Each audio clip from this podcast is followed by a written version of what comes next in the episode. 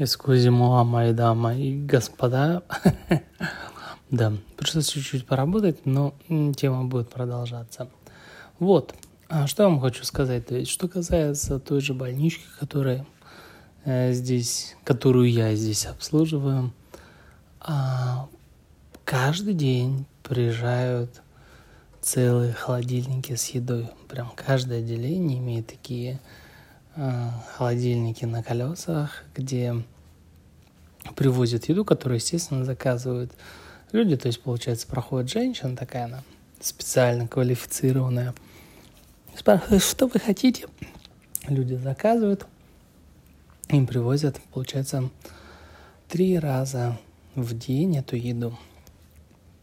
И да, конечно, качество, ну, божественно дерьмово. То есть, если вы а, застрахованы приватно, то есть если вы платите дополнительно, то, конечно, за эти деньги, ну, за достаточно большую переплату денег вы получаете иногда что-то более-менее похоже на еду, типа там рыбка какая-то бывает, салатики бывают, а иногда бывает даже мясцом. Если вы застрахованы от государства, то и да, конечно, у вас мега-мега-мега-мега грустно будет. Это вы можете все увидеть у меня в телеграмчике. Хлеб, знаете, такой очень, как мне кажется, низкого качества. И у него в дополнение к этому такой, знаете, там нету... То есть это хлеб, который сто процентов никогда не покроется плесенью. А сыр такой сомнительного характера. Ну, что касается сыров, кстати, их очень тяжело разделить на пригодные и непригодные. И колбаска, знаете, такая, которая, ну, вот уровня пятерочка. То есть, может быть, чуть-чуть лучше, ну, не столь опасная для жизни, но по факту такая не особо благополучная.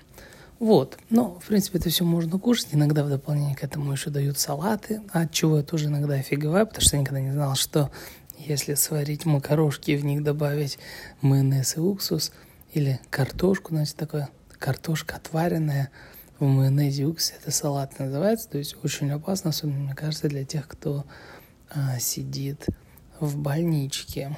Ну, иногда люди это едят, иногда люди это не едят. Очень часто им достаются куски такого вонючего французского сыра, но бывают хорошие дни, бывают плохие.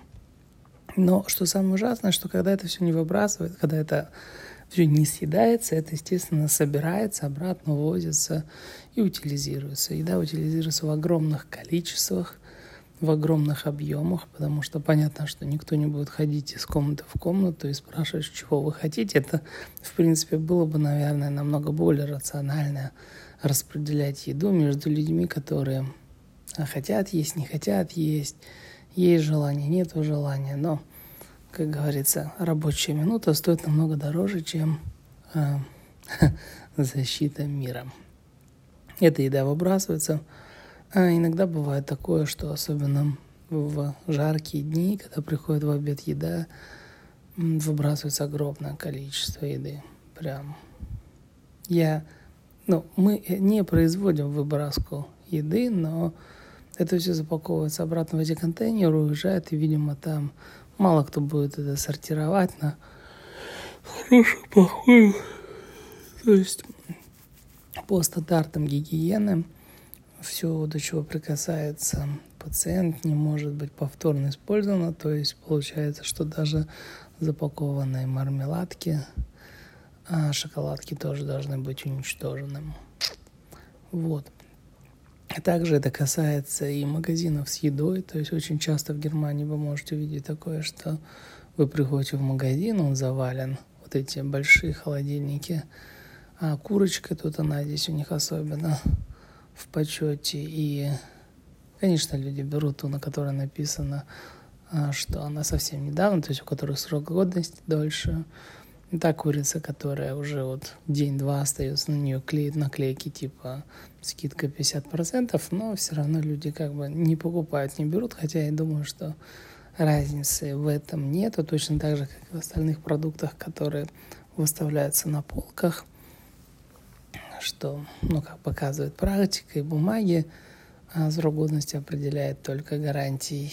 То есть она подразумевает гарантию производителя о том, что еда будет надлежащей консистенции вот этих вкусовых качеств. То есть йогурт через день после того, как истекла дата, не становится хуже.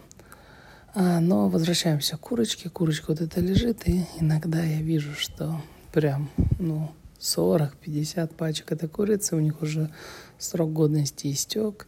И, естественно, это все выбрасывается. В Германии есть такая политика, и она уже, наверное, десятки лет существует, о том, что магазины обязаны до срока истечения а, жизни продукции ее передавать в благотворительную организацию, она называется Тафель, она распределяет, раздает еду между малоимущими и нуждающимися людьми. Но что-то, как вот я вижу, не очень часто.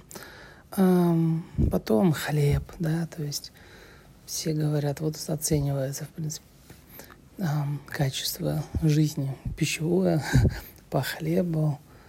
А вы можете купить батон, ну вот как бы батон это самый, наверное, такой французский багет, хрустящий. А магазины, у них у всех есть печки, то есть они испекают хлеб там, но он приходит туда, конечно, в полуфабрикатах, естественно, когда вы его едите, он очень долго черствеет, никогда не покрывается плесенью, и вкусовые качества у него такие, что в желудок, когда он попадает, я думаю, что он там точно не переваривается, потому что даже соляная кислота не может это расщепить. Но зато он стоит полтора где-то евро, евро двадцать.